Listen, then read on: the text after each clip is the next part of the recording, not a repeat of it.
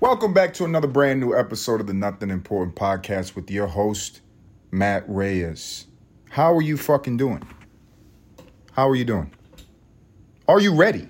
I should ask you that question. Are you fucking ready? Because I'm ready. You know why I'm ready? Do you understand why I'm ready? I'm ready because one does not have to get ready to be themselves. I'm already fucking here and I'm being myself, right? Aren't I? Or is this a facade? Is this a persona? Uh, is this disingenuous? Is this a character? Am I laying it on thick? You know, did I did I put the mask on? Am I Jim Carrey in the movie The Mask? Um, and I, am putting on the persona, and I'm uh, I let that person drive the car, and I'm on the passenger side, and I'm just along for the ride. Is that what's happening? I don't know. I don't know. You be the judge, right? Um, a lot of judges out there. A lot of judges. Uh, since the pandemic, there's a lot of doctors it's people that really fucking uh, have done no studying, but there's this fucking um, arrogance that's bred from the internet, from the, the technological advancements that have been made that allow everybody to be connected through the interwebs, that allow everybody to broadcast their thoughts on whatever medium that they choose. And if so happen, they may be compelling or entertaining or charismatic, and they amass a following behind them. And that would then validate whatever the fuck they're saying. You know what I mean? Could be um could be anybody. Could be anybody with any type of problems. Maybe they haven't even resolved their own problems, but they're giving you advice. Is that what I'm doing? Am I following the trend? Am I following the habit of so many other people? You know what I mean? The drug addicts that get on TikTok and they do dances and they get 2 million views or the uh um the sex addicts, you know? the sex addicts on TikTok talking about whatever. I think that's a conflict. If you are a sex addict and you're on TikTok, you know, that should be like, you know, when I was growing up in the hood, I always got to use the hood as an analogy. You know what I mean? So that's part of the persona, right? That didn't really happen. But when I was growing up in the projects, um, in a very, this is where you guys have to cry for me because it's so painful. So painful. I'm so affected. I need therapy because my parents divorced. No. Um, but I, when I was growing up with real problems, um, you if you were like a felon, if you uh, sold drugs or you touched on children, which people do that, unfortunately. Welcome to the real world. Uh, for anybody who's listening and they're not yet an adult mentally, maybe you're an adult legally. Maybe you can go drink, sucky, fucky, do whatever the fuck you want to do. But maybe mentally you have not developed the muscles of understanding what this world actually is. And for those folks out there, I will be your friendly, gentle reminder uh, that bad shit happens and bad shit is consistently happening. Um, like rape, like murder, like theft, like drugs. Um, and uh, but when you're a felon in New York City, you're no longer allowed to live in New York City housing. I think that's kind of a blessing. You know what I'm saying? If there was a reason for me to not be able to go back to the projects, I'd take that all day. You know what I'm saying? if that's what it what it entailed, that I don't have to fucking go back, give me a felony. Um, no, I, I, I would I would hate going to prison. I'm not built for that. I am not built for that. Whew. Um, but the point here, this was a, a this is I took a long trip. It's a long spin around the block to get back to this metaphor, this association I was trying to make. I was trying to say that if you are a sex addict and you're on TikTok, that should not be legal, right? Because what the fuck is TikTok? TikTok is just like a whole bunch of fucking horny kids. All the kids that got uh, fucking programmed by pop music. You know what I mean? Cardi B taught him how to give a blowjob at 12 years old. Great. Life skills. You know what's so funny about that? I could shit on Cardi B for doing that, right? I could shit on the music industry for teaching children to be sexual. But isn't that how commerce works nowadays? Isn't that like, isn't OnlyFans gainful employment? Isn't that how that works? You know, when they when somebody says an entrepreneur nowadays, that means that they get on camera and they shove a big cl- plastic dick in their ass. That's what entrepreneurial spirit is now. Um, you got to go out there and grind.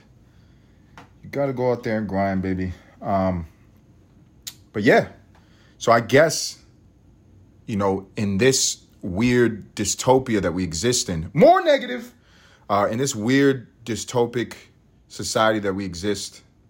Um, Cardi B is actually and, and and whoever's teaching little girls how to suck dicks on songs, they're actually like you remember in the past when they had like mechanic shop class and they would teach the kids who were too stupid to too stupid to read how to work with their hands. And that's human that's humanity. Not everybody is a fucking uh, smart guy. Not everybody has the potential to be a therapist or a psychiatrist or um, whatever the fuck people are doing, right? For money. But um not everybody has that potentiality. And so in the past, there was a little bit more humanity in the educational system. They said, okay, you have uh, you know a couple less brain cells. Let's teach you how to do something with your hands. That's an admirable craft. Jesus Christ was a carpenter, right? We all listen to Jesus still. We still listen to Jesus, and he was making tables and chairs. I'm, I'm taking advice from, was he Mexican? What was he?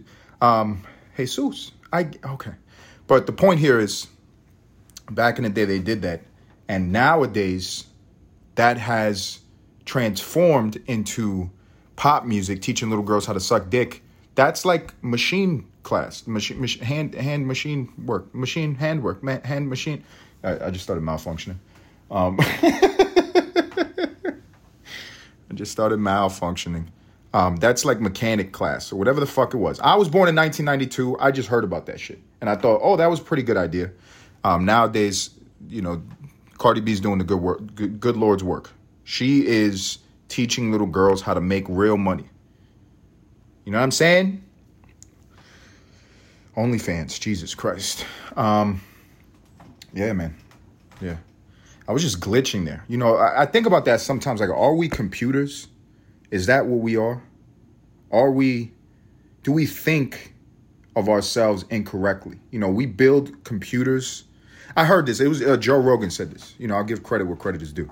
Joe Rogan said this one time. I thought it was a really interesting thought. He was talking, he was kind of like pitching technological advancements um, and kind of playing devil's advocate to the argument that uh, there's going to be like artificial intelligence that becomes um, sentient and um, overpowers humanity, or that we're taking it too far, or we're doing too much. We're trying to, you know, merge biology and technology until we're just fucking uploaded into some type of cloud and we can live forever just mentally or whatever the fuck people are trying to do in San Francisco. And his devil's advocate pitch um, was just talking about like if a beaver builds a dam, is that non organic? They're just using materials that exist on the planet. That is all organic, right? That's natural. And they're doing what's natural to them. Their natural subconscious instinct drives them to build a dam. You know what I mean? Um, are Mexicans part beaver? No, that's racist. Um, I don't know if Mexicans are building a dam, um, they're definitely, uh, definitely building. Um, but yeah, so I thought that was a really interesting thought. It's like you know, it's a different way to think about it. So then, are human beings really? Are we really doing something that's not organic by fucking this pursuit of trying to what, what was that movie? Um, what the fuck was that movie? I can't remember that movie. It's like somebody got like downloaded into um I forgot what it was. Yeah, but anyway, so you know, is it weird that human beings are actually kind of like trying to transcend the physical realm, you know, and go into something else that is, I guess, man-made? But wouldn't that be considered organic? Is is that natural human evolution? Is that what that is? You know? I don't know. I don't fucking know. I don't know how it works. You know, I am just a guy. I am just a guy who apparently has a lot of issues. I gotta go see some professional help. You know what I mean? You know, um, I've been very lucky. I, I, think I made an episode previously uh, where I was I was comparing myself to Forrest Gump because that's the level of luck that you need when you have a past like mine to be able to navigate those situations, it would be damn near impossible probability wise for me to have survived and existed up until 30 years old with everything that I've been through, right? It's it's debilitating trauma. My mommy didn't love me and um or you know, maybe I just have a different perspective that allows me to kind of, you know, not give a shit about the past. But I don't know. I don't know. I really don't know what it is. Maybe I am Forrest Gump and I'm so fucking ignorant to what's really going on, but that's beneficial, right? It allows me to just stumble into situations where I can become a fucking master ping pong um, player. You know, I keep on hitting it back to your side of the court. You know what I mean? Um, Maybe that's what that is. I'm just so fucking retarded. I'm good at shit like that. That's a possibility. It's a possibility.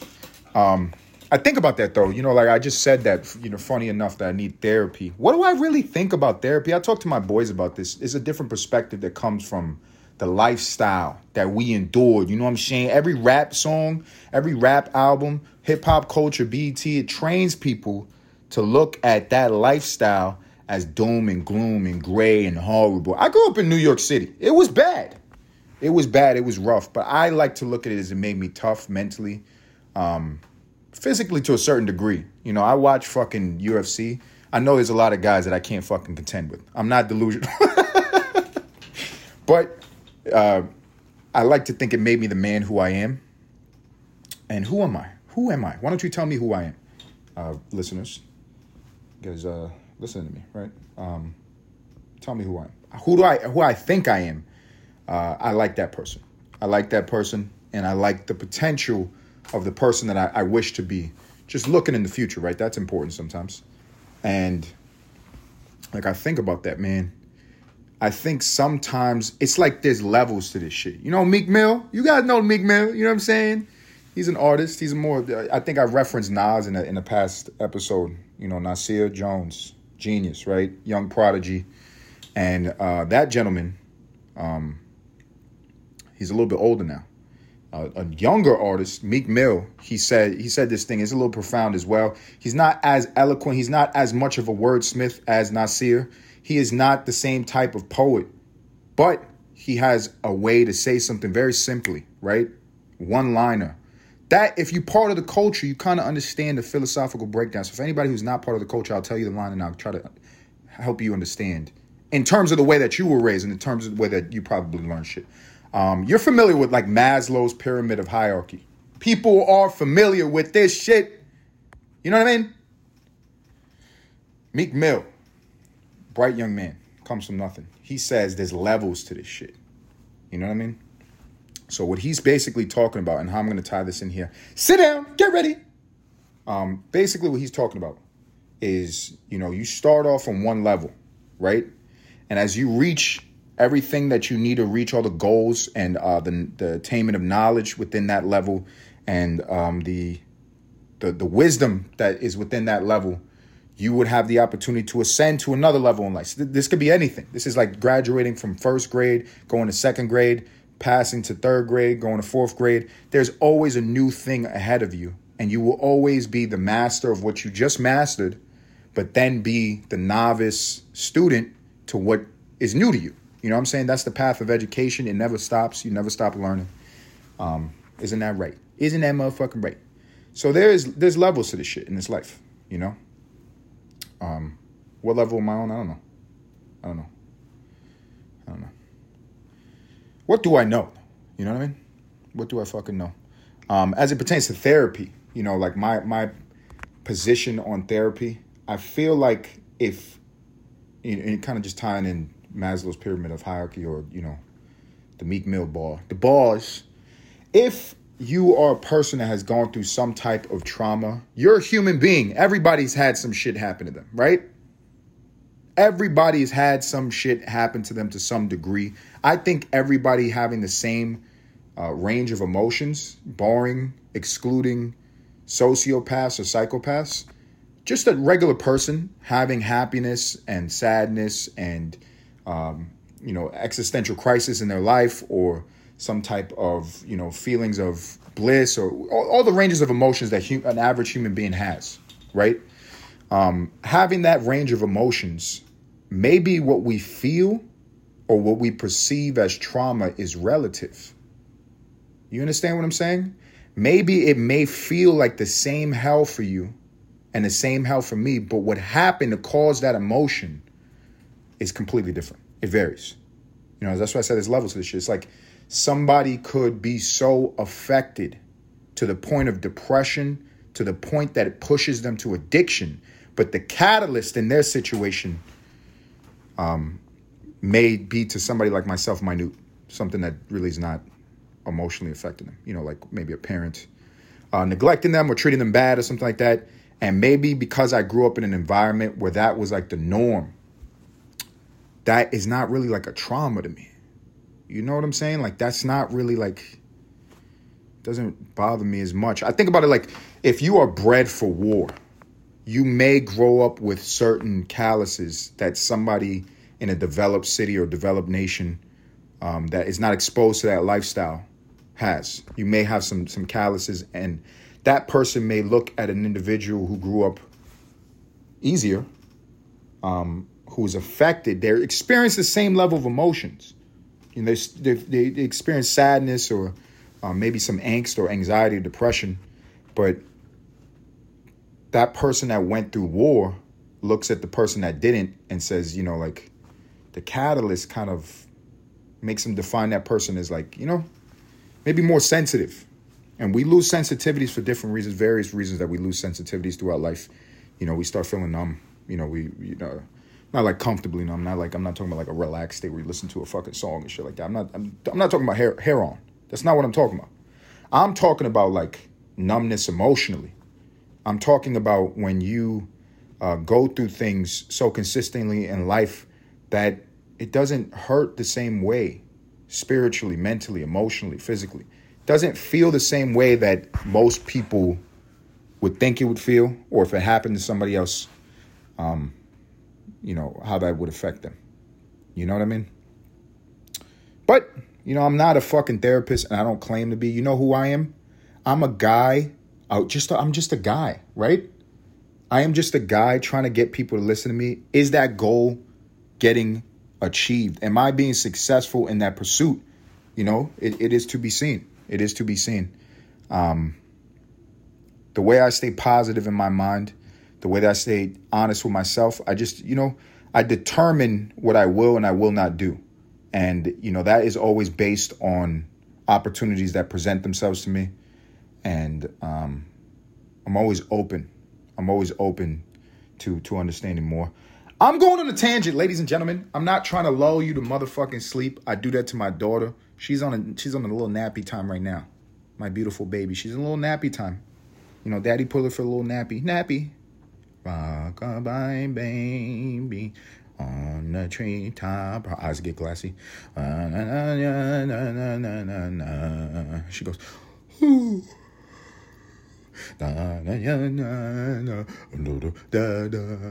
I get really good at that shit. You know what I'm saying? when you have a child, you get really good at it after a while. And um, I put my head up. My girl's asleep too. I'm like, what the fuck? Um, yeah, that is going to be an episode, ladies and gentlemen. I do appreciate anybody that is listening. If I am inspiring you in any way, I appreciate you. I want to say that sincerely. If this is causing any form of inspiration, if you can draw from this anything that would give you some light in your day, that would give you some confidence about yourself, that would allow you to go and attack the things that are in your life that you need to do to sustain yourself and sustain your family, that's more than flattering. It's more than fulfilling. Uh, it's more than confidence boosting. It is more than that. Um, continue to follow the program. Continue to follow me on Instagram. Continue to get on Apple Podcasts, Spotify, Amazon Music. Rate me five stars. I deserve it. I believe so. You know what I mean? I think you believe so as well. Um, you know what else I think I deserve? I think I deserve the support of the people who are enjoying the content, who are being inspired. Anybody who is listening in from wherever you're listening in from, if you're in New York City, yo, if you're around me in Atlanta, you're if you're back in Los Angeles, where I used to live for some years, you know what I'm saying? That beautiful fucking, uh, it looks like an Instagram filter out there. It is just a beautiful illusion. Um, if you're out there on the West Coast, you know, little recommendation go down to my favorite taco spot. It is on Arlington and Washington. Everybody's there is, is illegal. And that's that's the sign of a good taco. I'm pretty sure. but before you call ICE on these motherfuckers, go and try a taco and tell me you don't want to enslave that cook. Tell me. Um, that's racist. That is racist on a lot of levels. Thank you for listening. Enjoy your day.